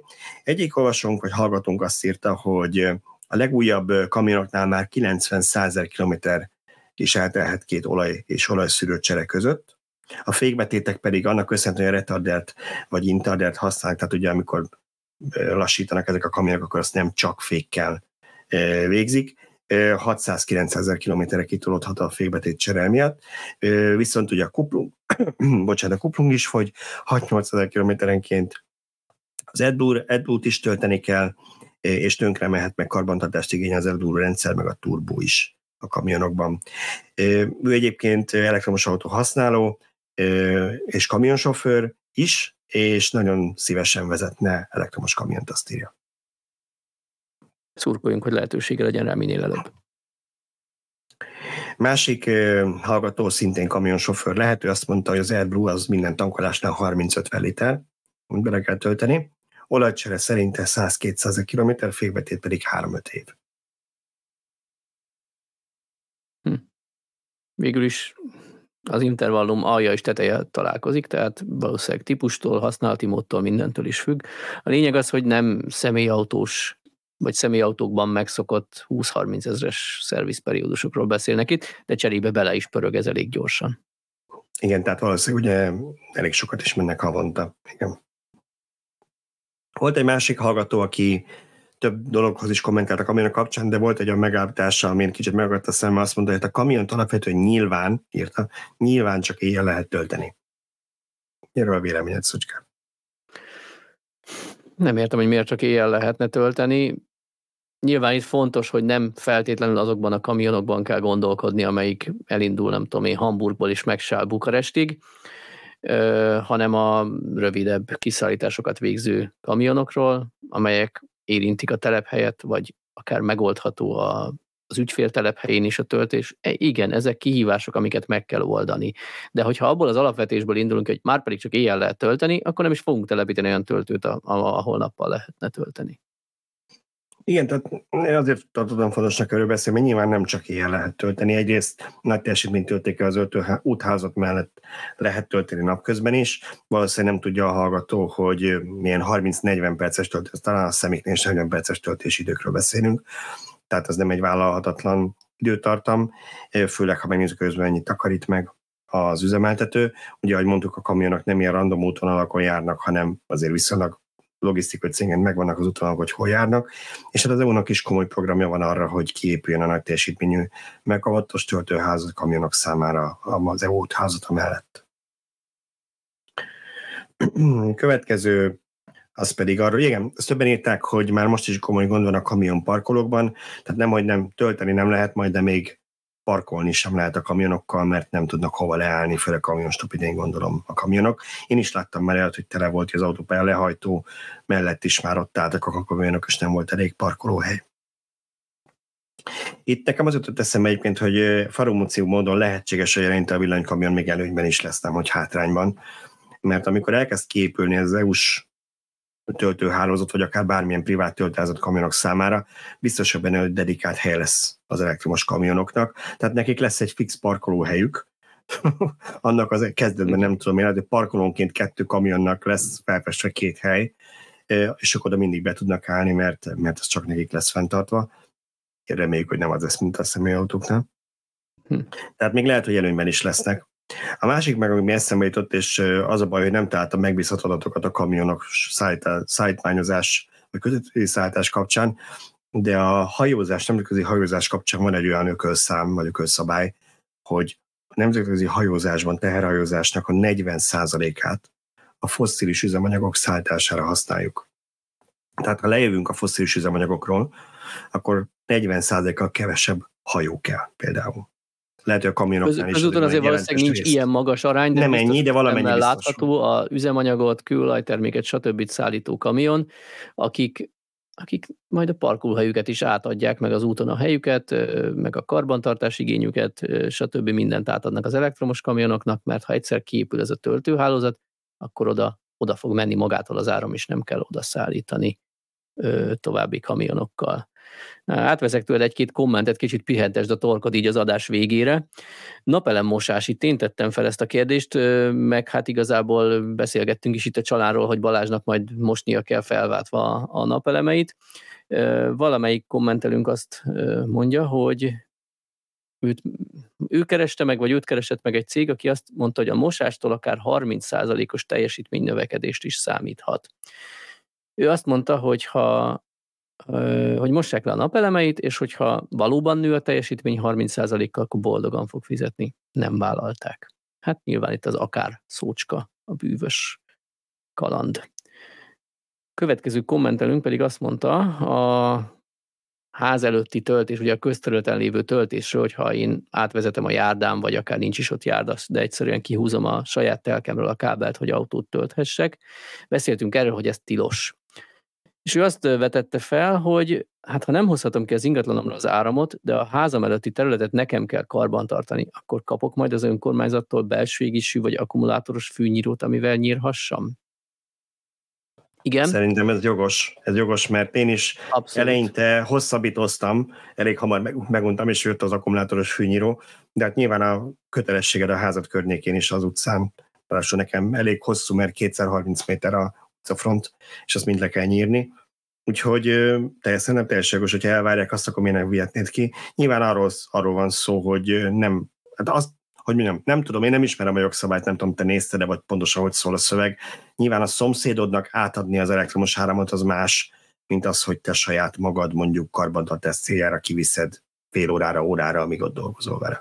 Hát én konkrétan most nincs nincs meg, de, de korábban én nézegettem, vagy foglalkoztam ezzel a témával, és az van a fejemben, hogy hivatalosan egyáltalán nem viheted ki, de ugyanakkor nyilván azért nem összehasonlítható az, hogy egész éjjel ott van a kábel kivezetve, és töltődik az autó 10 órán keresztül, mint hogy egy fél óráig füvet nyírsz. Nyilván ott állsz a fűnyíró mellett, tehát szem előtt van, ha bárki megbotlik, legrosszabb esetben tudsz neki elsősegét nyújtani, vagy mentőt hívni, vagy akármi, tehát azért ilyen szempontból nem hasonlítható össze a kettő gyakorlati szempontból, de az elméletet nézve abszolút igaza van a kommentelőnknek. Ha tilos, akkor tilos, akkor ne várják el tőlem, hogy írjam a füvet. Persze mondhatják, hogy kaszáld hagyományos kaszával.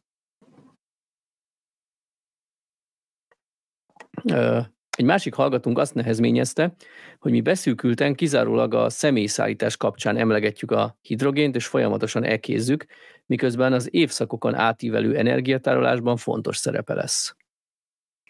Igen, szerintem azért válogattam az, mert szerintem a hallgató nem olvassa eleget a videóntosok.hu-t, mert ha olvasná vagy hallgatná ezt adást, akkor tudná, hogy nagyon sokszor szoktunk írni az energiatárolásról is, mint mint évszakokon átérő energiatárlásra, és azt mi is elmondjuk mindig, hogy valószínűleg a hidrogénnek ott tud majd szerepe lenni, hogy mondjuk a nyáron megtermelt felesleget elrakjuk tére. Mármint, hogy ilyen ország szinten, nem feltétlenül háztartás szinten. És következő komment, folyamatosan megy itt a sírás, hogy a villamos hálózat túlfeszültségen megy. Ha kicsit összerakjuk a képet, és az 5 forintos átvételi árral számolunk, akkor nem mindegy, hogy milyen vesztességgel termelünk hidrogént? De ebben van valami, igen, de itt erre, erre jön az, amit ö, azt hiszem Tibor hozott fel talán a múlt héten, hogy az iparnak akkora a hidrogén éjsége, hogy ha végre tudnánk rengeteg zöld hidrogént termelni, azt egyből felszippantanák, tehát, tehát nem jutna gyakorlatilag a személyautóba. Tehát miért olyanra akarjuk felhasználni ezt a megtermelt hidrogén, még ha ingyen is volt, ami macerás, problémás, oda kell szállítani, ugyanúgy kamionokkal kell kivinni a hidrogénkútra, mint ahogy jelenleg a fosszilis tüzelőanyagot, amikor egyben nagyban az ipar nyitott rá, hogy felhasználja például műtrágyagyártásnál? Hát én két szempontból vitatkoznék a, a véleményen egyébként. Az egyik az az, hogy az ugye belehozta a hallgató 5 forintos átvételi árat. Ugye ez a kinek a milyen szervével veregetjük a család című történet, mert ha én ruházok be 4 millió forintot a napelemes rendszerbe, és tőlem veszik meg nagy kegyesen 5 forintért az áramot, akkor én nem szeretném, hogyha úgy gondolnák, hogy én akkor vagyok jó fej, hogyha én ezt odaadom kvázi ingyen hidrogén termelésre, mert akkor termén az áramszolgáltató saját magának áramot napelemből, vegyen ő ruházon be több millió forintot egy napelemparkra, fejleszten az a hidrogént, azt csinál az áramával, amit akar, de ne az 5 forintos áramon, a hidrogénjét is feldughatja ugyanoda mellé. Igen, viszont a másik, ami, vissza, ami, ami miatt ezt beválogattam ide, mert ezért mindig felrántom magam, és most nem vegye magára a hallgató, mert ez nem ellene szól, csak amikor úgy tesszünk, ez, ez egy gyakori érv a hidrogén mellett, hogy igen, igen, borzasztóan pazarló, de nem mindegy. Hát napenergia, hát szélenergia. De az nem ingyen van. Tehát azt a naperőművet, vagy szélerőművet meg kell építeni. Az nyersanyag, az erőforrás. Azt a megújulót akkor nem arra használjuk fel, hogy kiváltsunk egy lignit erőművet helyette, vagy egy szénerőművet, amiből még mindig rengeteg van, hanem elpazaroljuk annak az áramnak mondjuk a felét, kétharmadát egy nem hatékony energiatárolási módszeren. Tehát ha az lenne, hogy már az összes szénerőművet bezártuk, összes lignit erőművet bezártuk, már a gázerőművek sem működnek, már a csillagos égen is ezért mű műcsillagokat tettünk fel, a plusz áramat tettük használni, akkor ennyi erővel akár már nem is tudom, hidrogént is termelhetünk vele, persze, de azért nem itt tartunk. És még mindig ott vagyunk, hogy ha azt az energiát akkumulátorokba tesszük, akkor sokkal hatékonyabban el tudjuk tárolni, és azért tudjuk, hogy jönnek a nátrium akkumulátorok, egyre olcsóbbak és nagyobbak lesznek az akustárolók, lehet, hogy nem akkora lesz, hogy átvigyük a nyári térre, de azért ne tegyünk úgy, mint hogyha ha ez egy ingyen forrás lenne, amit igazából el lehet pazarolni, mert úgyis ingyen van. Igen, akkor lesz, leszünk ezen a szinten, hogy úgyis ingyen lesz, hogyha eléri a napelemes kapacitást azt a téli igényt, hogy télen egy az egybe le tudjuk fedni a termeléssel legalább a nappali órákat, éjszakára meg eltesszük akuba. Na most ahhoz, hogyha térre méretezünk, ahhoz olyan mennyiségű napelemet kell, nem tudom, a teljes éves igénynek a 6-8-szorosát letenni, hogy akkor valóban meg fog jelenni nyáron egy olyan mennyiség, amit már nem tudunk akuba tölteni, mert olyan írdatlan nagy, és akkor ja, azzal majd el lehet kezdeni, nem tudom én, öntözni a sivatagokat, vagy nem tudom, a tengervízből sót és édes vizet készíteni, mert, mert ott már tényleg felesleges lesz, de sajnos egyelőre ettől nagyon-nagyon távol vagyunk. És még mindig a hidrogéngyártás témája, vagy a hidrogén téma, téma kapcsán ö, ne felejtsük el, mint alapprobléma, hogy az akkugyártáshoz egyre nagyobb és nagyobb mennyiségű alapanyagra lesz szükség. Ez sem piskóta környezetromboláshoz fog vezetni. Eközben a hidrogén kb. korlátlanul rendelkezésre áll a Földön. Igen, ezt azért válogattam be, aztán majd beszekedjél velem, vagy mondd el, hogy milyen véleményed, de megmondom őszintén, hogy ez, ez ugyanez, mint az, mint az előbbinél, amikor, amikor, amikor úgy tesszük, mint hogyha a mostani jelenlegi világunknak a fenntartása, az nem kerülne környezetrombolásba, az nem kerül, annak nem lenne bányászat az ára, de hát jönnek ezek a rohadt villanyautók, na majd azokhoz most az akkuhoz mindent bányászni kell, hát ez nektek a zöld, és ettől én agyvérzést kapok. És tudom, hogy a Tesla-nak a befektető napján márciusban, amik elhangzottak számok, az ugye a Tesla-nak a véleménye, tehát az nem egy objektív vélemény. Egyelőre még nem hallottam, hogy megcáfolta volna egy másik tanulmány, vagy egyetemi elemzés, lehet, hogy lesz ilyen, de ott azt mutatták, és mondom, a számokkal lehet vitatkozni, hogy évi 68 gigatonna, azt gigatonnába számolták a jelenlegi fosszilis rendszernek a fenntartása, tehát ennyit kell bányászni, és ebből például 18 gigatonna csak a fosszilis üzemanyagok bányászata. Ugye beszéltünk az előbb erről, hogy a világ teherszállító hajónak 40%-a, azt hiszem ez tövegben mérve, tehát ez nem darabra, az majd hogy súlyra, amit szállítunk, az fosszilis üzemanyagot szállít. Tehát amikor azt mondjuk, hogy mennyit szennyeznek ezek a rohadt konténerhajók, miért az, nem azokat vegzálják, miért nekem kell villanymotorra váltani, akkor nyugodj meg, ha te villanymotorra váltasz, 40%-kal kevesebb, vagy nem is 40, nem mondjuk 30%-kal kevesebb konténerhajó lesz, tehát vagy ilyen nagy tartályhajó, tehát már az, az megér egy misét, de ugye ha áttérünk a, a megújulókra, és mondjuk akkumulátoroknak bányászunk alapanyagokat, az se nulla, de az a Tesla számítása szerint 54 gigatonna a jelenlegi 68 gigatonnával szemben évente, mert az egész energiaháztartás fenntartása, tehát nem több, hanem kevesebb lesz, mint eddig. És for, foglaljuk keretbe az adást, nem beszélve arról, hogy az akkumulátor újrahasznosítható. Tehát amit a foszilis üzemanyagokhoz kitermelünk, az így elillan. Ellenben az akku, ha egyszer elért az élettartama végére 20 évesen, akkor azt le lehet darálni, és már akkor egy újabb akuhoz nem kell annyit, vagy egyáltalán akár újabb nyersanyagokat kitermelni. Igen, és még egy utolsó gondolat, mert itt a utolsó mondata az volt a hallgatónak, hogy eközben a hidrogén kb. korlátlanul rendelkezésre áll a Földön, ami nekem mindig egy másik ilyen veszőparipám, hogy, hogy nem, nem áll. Tehát nem a, persze korlátlanul rendelkezésre áll, de nem nulla ennek se az erőforrás igénye. Ugye a hidrogénnek nagyon nagy vízigénye van. Azt szokták mondani, hogy nagyjából az ökölszabály, hogy egy kilogramm hidrogén előállításához 9 liter vízre van szükség. Ami lehet, hogy nem tűnik így soknak, de ha beszorzod, akkor nem egy kevés mennyiség, és nem azzal van a baj, hogy ez eltűnne a föld légköréből, mert hát nyilván ezután a kicsöpög a hidrogénautó kipfogóján, vagy a, amikor elektromos árámmal alakítják télen, hogy tudjunk fűteni, akkor ott vízpára fog keletkezni, ez tök jó, de akkor és ott abban a pillanatban kiveszik mondjuk egy folyóból, aztán majd hónapokkal később visszakerül az ökoszisztémába, amíg okozhat gondokat, mondjuk akkor, amikor eleve már az a problémánk, hogy szárazság van, kiszáradnak a folyók, ugye tudjuk, hogy nyáron például Paksnál az már rendszeres probléma, hogy túl melegszik ott a Duna, mert csökken a Dunának a vízszintje, nem tudja, hogy hűteni az erőművet. Gondoltok bele, hogyha Magyarország energiaigényéhez, meg ugye a Duna menti összes ország a Dunából kezdené kiszedni, mert azt mondanák, hogy hát ők nem az óceánból meg fogják ezt megoldani, mert nekünk nincs óceánunk, vagy tengerünk, akkor nem, nem fog, legyünk csak önellátóak, ne kelljen senkitől függenünk, megcsináljuk mi magunk, igen. És akkor már az édesvizeket használjuk erre, ami persze nem eltűnik, de akár hónapokra kikerülhet a körforgásból az a vízmennyiség. Pont nyáron, amikor szárazság van. Ne értsétek félre, nem azt mondom, hogy a hidrogén energiatárolás semmiképpen nem elfogadható és környezetpusztító, de nem nulla van a másik serpenyőben, hogy ez egy ilyen varázs dolog, egy csillámpor, és mindenfajta negatív következmények nélkül korlátlanul rendelkezésre áll, mit akarunk mit az akkumulátorokhoz bármit is bányászni. Hát Na ennyit a pozitív kicsengésű adásról. Igen.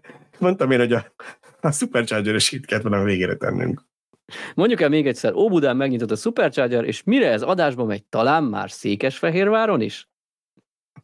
Hát ez elég bátor de, de reméljük, igen, ki tudja meg, megpróbáljuk. Hát, hát ha itt tudod, manifestálódik, hogy így meg, megénekeljük, és akkor megtörténik. Jó, viszont amit nem árt mindenképpen még egyszer az első végén akkor elmondanunk, hogy ez a 196. adás volt, és élőre tervezzük a 200-at, ami nagyjából október végén esedékes, és ha minden jól megy és megküzdöttünk a YouTube-bal, akkor a YouTube-on ezzel az adás alatt már láttok egy szavazást arról, hogy szerintetek mi lenne a legjobb időpont egy élő adásra, mi az időpont, amikor élőben be tudtok kapcsolódni, és tudtok nekünk kérdéseket dobálni majd, úgyhogy várjuk mindenkinek a visszajelzését ezzel kapcsolatban. Így van, de felelősen szavazatok, mert aki szavaz valamelyik napra, és utána nincs ott az élőn, akkor az büntit kap. Megtaláljuk. Megtaláljuk. Jó, hát, Na, hát ilyen sem volt még, hogy megfenyegessük a hallgatókat a végére. Igen, egyszer mindenki kell próbálni, meg egyébként is a múlt heti 2 óra 10 perces után az egy 2 óra, nem tudom én, vagy egy óra 20 perces adás, tehát úgyhogy az kettő átlagából akkor megvan a szokásos villanyóra. Úgyhogy nagyon szépen köszönjük mindenkinek a figyelmet, és akkor jövő héten még szokásos előre felvett adással találkozunk veletek ugyanitt a 197-ben. Köszönjük, sziasztok! Sziasztok!